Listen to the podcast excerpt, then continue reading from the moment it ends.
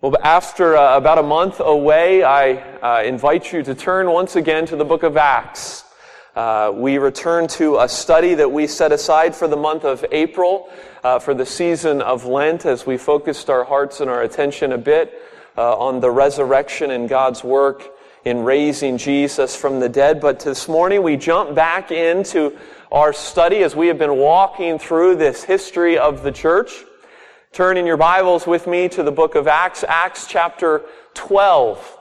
If you don't have your Bible, you can follow along with the insert that's found in your bulletin. It's been a while since we've been here, so I want to just give us a simple, brief uh, refresher. Remember, at the start of this history of the early church, we saw the coming of the Holy Spirit in great power, an invisible sign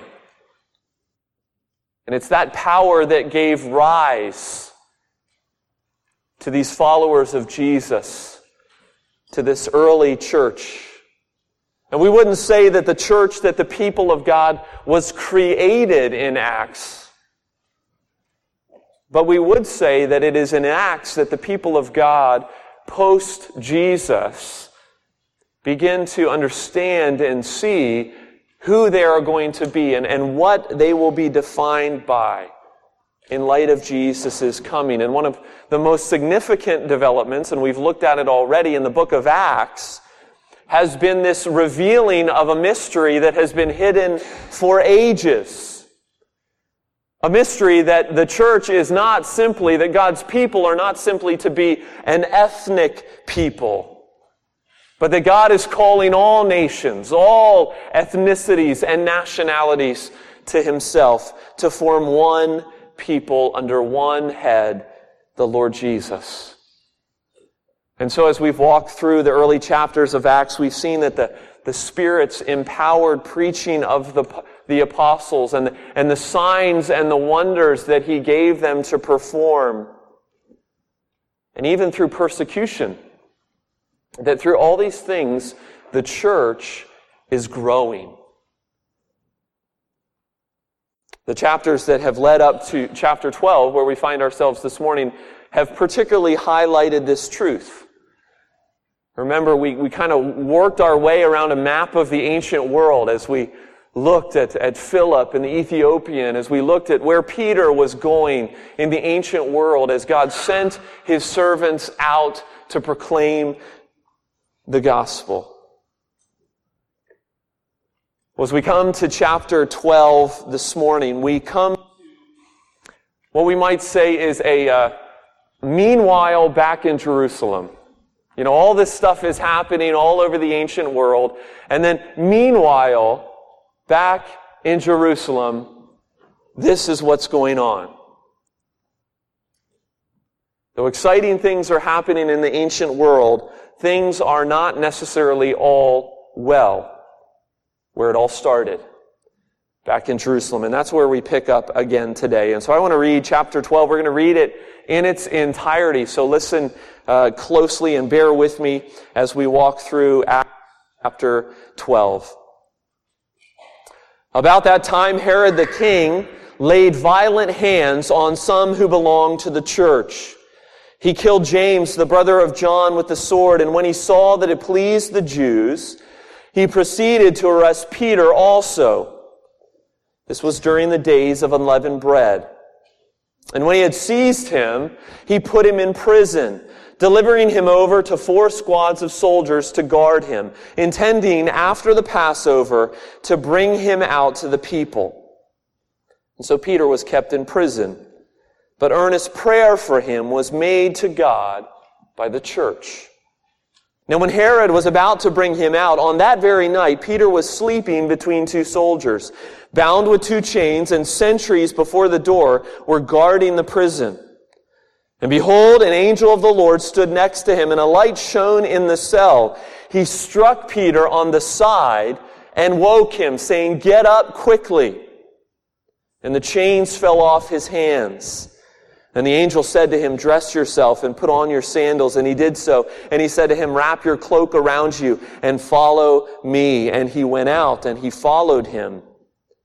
He did not know that what was being done by the angel was real, but thought that he was seeing a vision. When they had passed the first and second guard, they came to the iron gate leading into the city. It opened for them on its own accord. And they went out and went along one street, and immediately the angel left him. When Peter came to himself, he said, Now I am sure that the Lord has sent his angel and rescued me from the hand of Herod and from all that the Jewish people were expecting.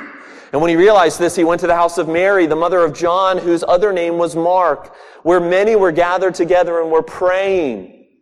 And when he knocked at the door of the gateway, a servant girl named Rhoda came to answer. Recognizing Peter's voice in her joy, she did not open the gate, but she ran and reported that Peter was standing at the gate. And they said to her, You are out of your mind. But she kept insisting that it was so, and they kept saying, It is his angel. But Peter continued knocking, and when they opened, they saw him and were amazed. But motioning to them with his hand to be silent, he described to them how the Lord had brought him out of the prison, and he said, Tell these things to James and to the brothers. And then he departed and went to another place. And when day came, there was no little disturbance among the soldiers over what had become of Peter. And after Herod searched for him and did not find him, he examined the sentries in order that they should be put to death. And then he went down from Judea to Caesarea and spent time there. Now Herod was angry with the people of Tyre and Sidon, and they came to him with one accord. And having persuaded Blastus, the king's chamberlain, they asked for peace, because their country depended on the king's country for food. And on an appointed day, Herod put on his royal robes. He took his seat upon the throne and he delivered an oration to them. And all the people were shouting, the voice of a God and not of a man. And immediately an angel of the Lord struck him down because he did not give glory to God. And he was eaten by worms and he breathed his last. But the word of God increased and multiplied. And Barnabas and Saul returned from Jerusalem when they had completed their service, bringing with them John, whose other name was Mark. Amen. This is the word of the Lord. What a great story we have before us this morning. I love this story. I love the way Luke tells this story. I think it has some wonderful things uh, to teach us this morning. But I want to begin with the news. If you've been watching or reading the news lately, keeping up with current affairs in our world, then you've seen a little bit of what is going on in Eastern Europe with Russia and the nation of U- Ukraine. You know, these are fairly recent developments on the world stage. It was not long after Russia in this grand show of strength and glory by spending millions, no, I think it was billions of dollars to put on the Olympic Games in Sochi, then decide soon after that to, to make that show of power, power more than just a show, but actually seize upon a much coveted region of Ukraine with the Ukrainians powerless absolutely powerless to do anything about it. Of course, it's yet to be resolved, and we'll see what comes of it, but I couldn't help but think about all that has been going on with, with these two countries when I came to this passage in Acts chapter 12, because many of the themes that at least I think about when I look at the news, when I read the news, when I read the internet, are right here I mean, this is a, this is a passage about glory. It's a passage about power. It's a passage about prayer. And it's a passage about the seemingly powerless. The difference here is that history is not advancing like it normally does. Not like it does on the news, not like it does behind Putin's command. No, this is different than what it seems. And so I want us to think as we walk through this story, as we kind of retell it and think about it, I want us to think about two truths that I think we can learn from this passage this morning. And the first one is this. God glorifies himself through answered prayer. God glorifies himself through answered prayer. For those of you who are here for the discipleship hour, we talked about prayer, and I love how it just coincidentally weaves into where we are this morning as we continue our study of the book of Acts. We begin this morning by simply acknowledging, as the hymn writer does, to God be the glory for the great things that he has done. The story is an amazing one. And it's one I think that, that is well told. Luke loves to add these little understatements, almost these little humorous moments to keep us engaged in the story throughout. Let's just back up and start at the beginning. This young, vibrant church, once again, as it has faced before, is facing an enemy. Opposition, an enemy that threatens its very existence. Remember, it was not too long ago, just a few chapters ago in our Bibles, that Saul was ravaging the church, terrorizing Christians throughout the land.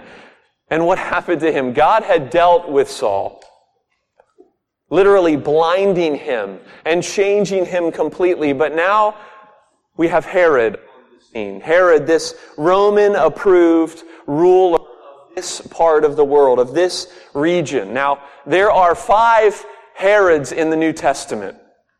So it can get a little bit confusing, like which Herod are we talking about? This is not the Herod of Jesus' birth. The one who slaughtered boys. This is that Herod's grandson. That was Herod the Great. This is Herod Agrippa the First. This is a boy who was raised in Rome, and though he has the right blood, he really probably doesn't have any right to rule this land, and yet he had plenty of friends, church history tells us, plenty of friends who happened to be Roman emperors. And so he was a very full of himself, pompous man who was, re, re, who was reigning over this part of the world. And Herod, like his grandfather, is threatened by Jesus. His grandfather was threatened by the birth of Jesus. He's threatened by the death and the resurrection of Jesus and this new movement, this new following that Jesus has created. And so Luke tells us that Herod decides he's going to begin persecuting the church. And it may have been, it may have been to see how the Jews responded to him arresting and killing one of Jesus' followers, but he decides to arrest one of those that was closest to Jesus, one of the sons of Zebedee, James, part of the inner circle, the brother of John.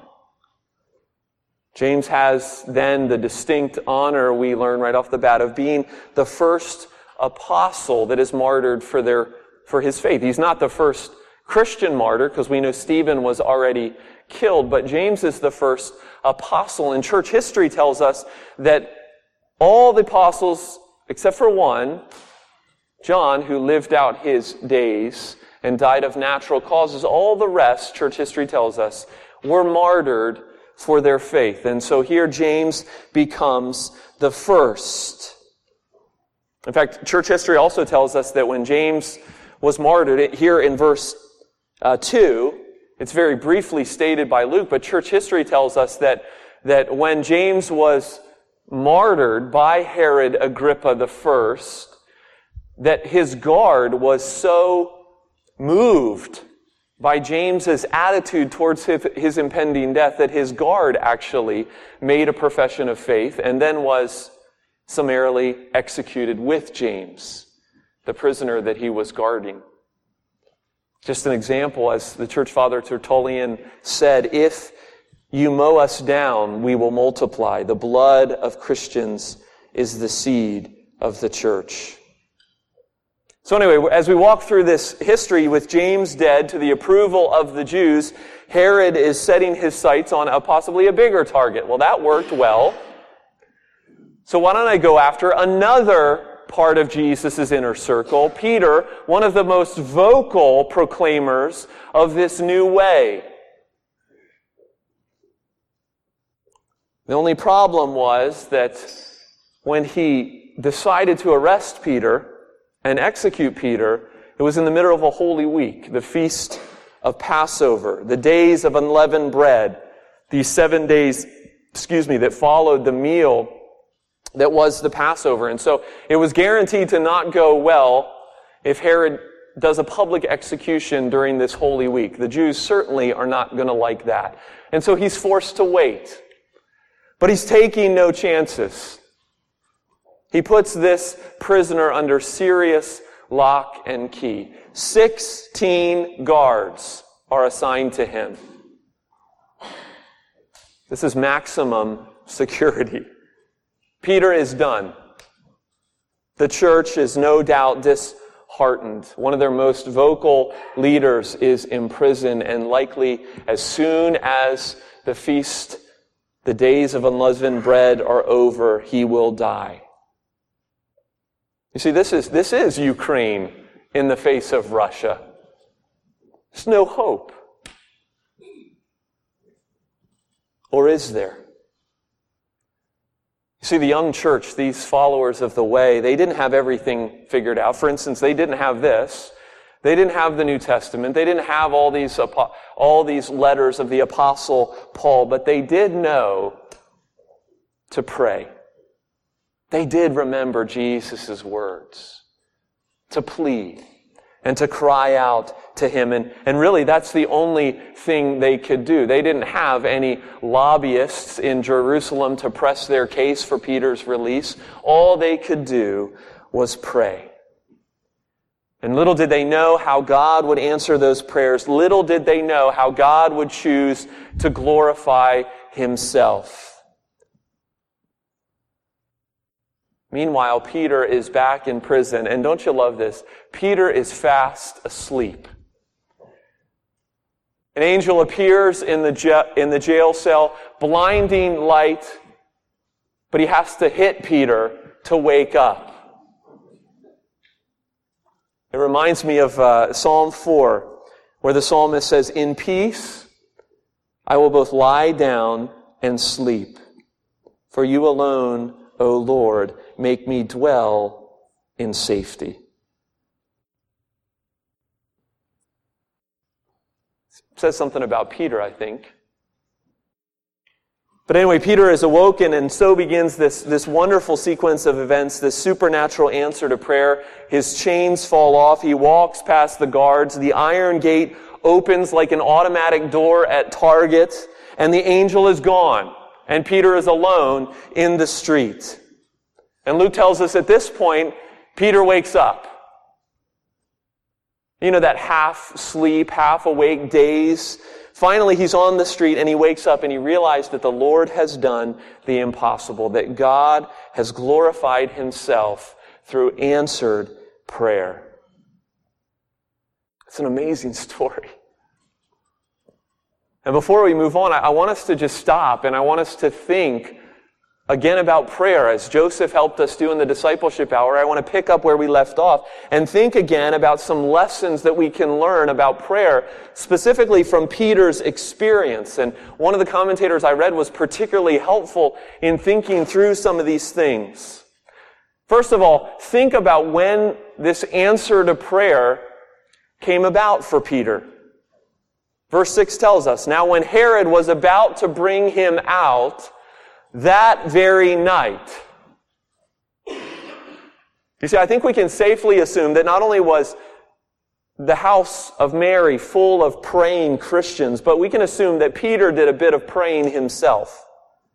Even if he was content and at peace enough to eventually fall soundly asleep, I suspect that Peter prayed. That Peter didn't want to face the same fate that James faced. He wanted to be rescued. He wanted to continue the work that Jesus had called him to do. And yet the Lord waited.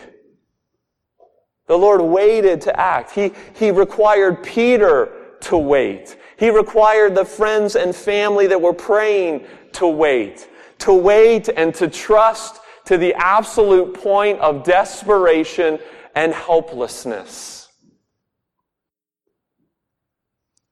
I think it's interesting to notice that in this story, that God always hears the cries of his people. He always hears and answers their prayers. But sometimes the answer is to wait, to trust, to think long and hard about the fact that He is God. That though He has the power to do exactly what you are requesting when you request it, His ways are not our ways. And He knows better than we do. Eventually, the answer came, but it came at the very last minute.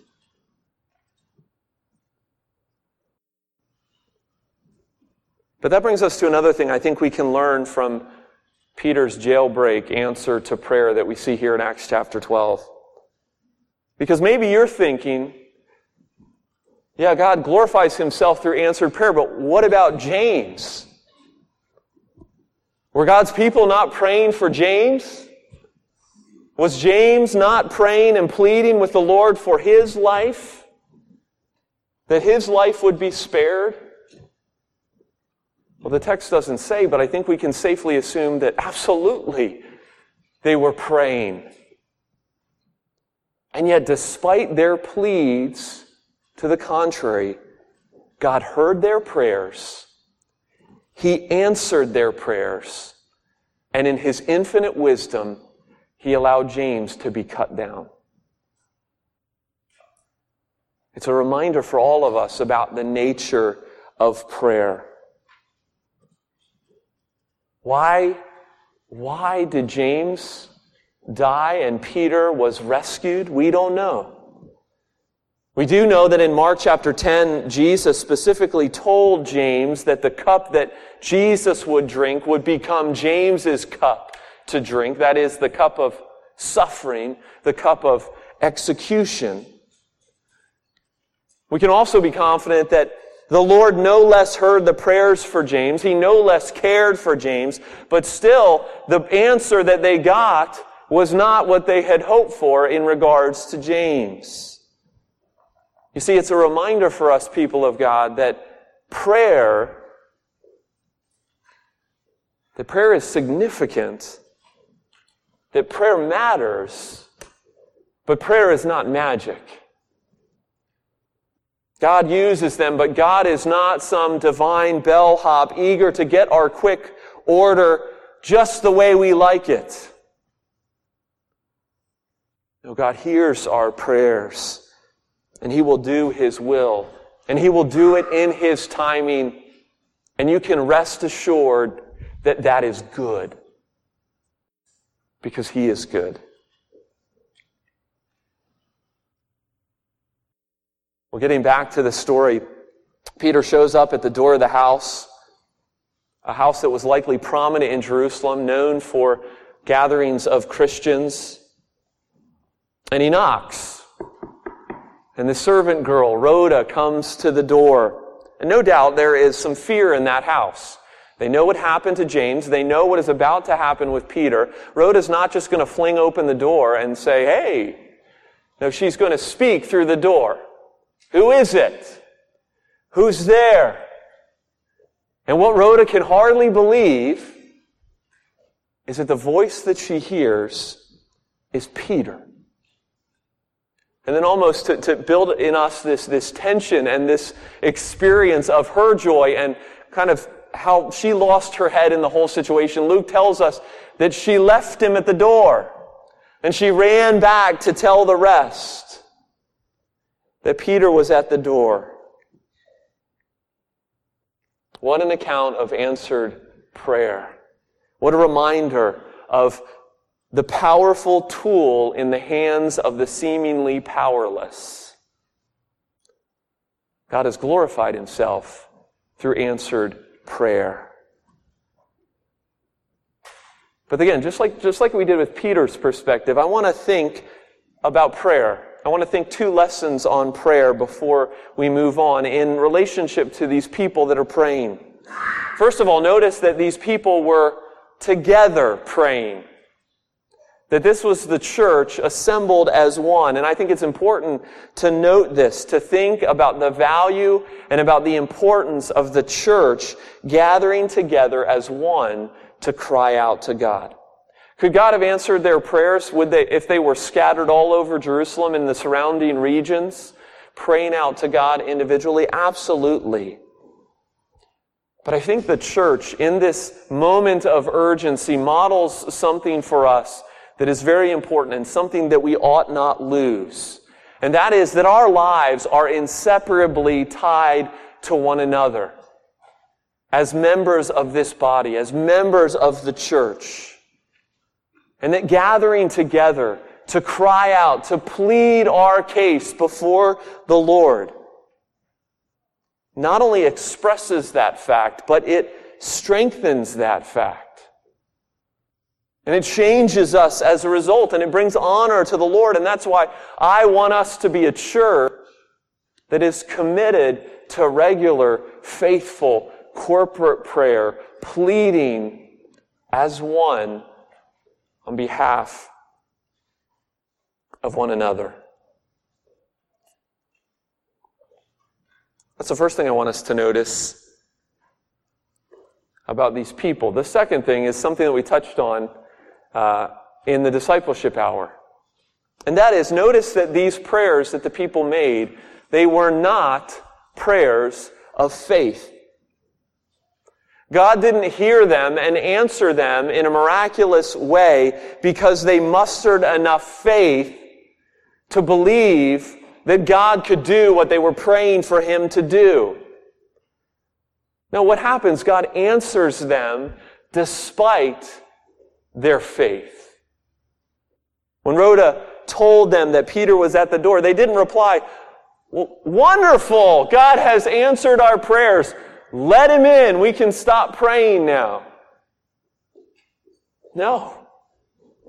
Even as they had been fervent and earnest in their prayers, they didn't believe that God had answered their prayers. These were prayers that were made in weakness, in frailty.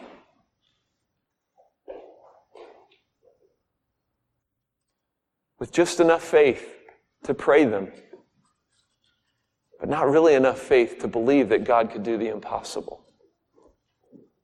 And yet God used them. Because the effectiveness of your prayers and the, the glorifying of Himself in answering those prayers is not dependent upon the level of faith that you bring to the table. It's merely His grace and His kindness. How encouraging it is to me, and I hope to you, that God uses even our half hearted prayers to glorify Himself. God glorifies Himself through answered prayer. But there's another truth that I want us to see, and we'll end here. It's the second truth that has to do with glory. And it's this God will not share His glory. God will not share his glory. See, the main story, if we could call it that, the main story ends, but Luke adds here in chapter 12, right after this story, he adds here the death of Herod, this imposing figure that began this whole account. And I don't think this is a mistake. This isn't coincidence. Rather, it's, it's Luke highlighting the fact that, as one commentator said so pointedly, if you oppose Jesus, you will lose. It's as simple as that. If you oppose Jesus, you will lose. Chapter 12 begins with Herod being this big, imposing presence. But through the prayers of the powerless and for the glory of his name, what does the Lord do? He deals with Herod. He first takes Herod's prize prisoner, despite all of Herod's efforts to hold on to him. And then the Lord takes his life. The account of Herod's death is brief, but it is not insignificant.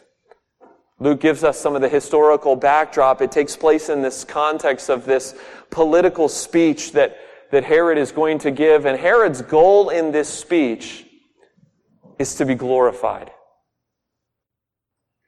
We know that not just because Luke tells us that he didn't give God the glory when they shouted the voice of a God and not a, a man, but Josephus, in his uh, writing Antiquities, Josephus is an ancient historian, which helps us a lot of what was going on in the first century.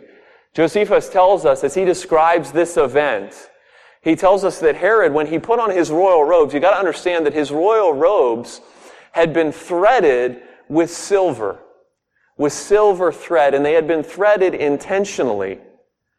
And the time of day that Herod appeared was actually an intentional time of day to appear. So when Herod stepped out on that balcony or stepped out on that stage, sat in that throne, the sun shone on him and his body literally glistened as he spoke. It gave this aura of glory.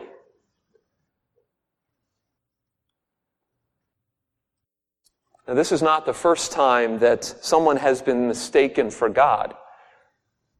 Right? Peter was mistaken for God just a couple chapters ago in chapter 10. But every other time that someone is mistaken for God, what does that person do?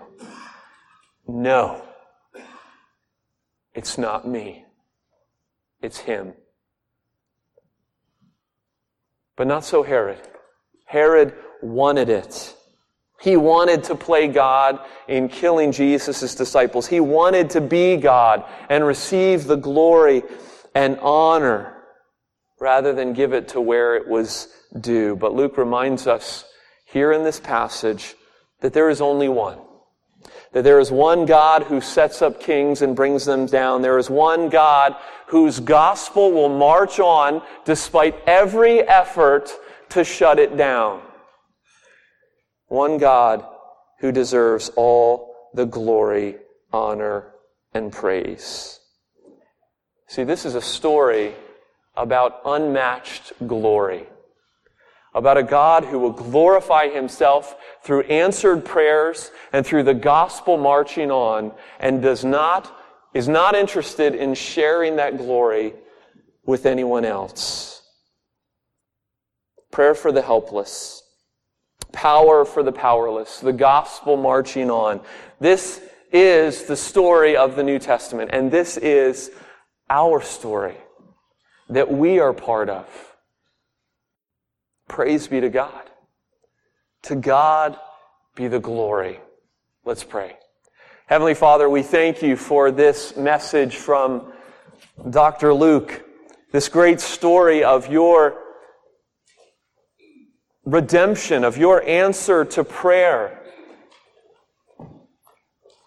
But even bigger than that, for the fact that despite all efforts to the contrary, your will will be done.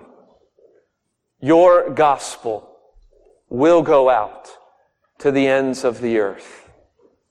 And Father, it's our joy to gather this morning as those who are gripped by that gospel, of those who are changed by that gospel, and those who want to be used by you to not just be changed ourselves further and further in Christ likeness, but to change the world and to change those around us.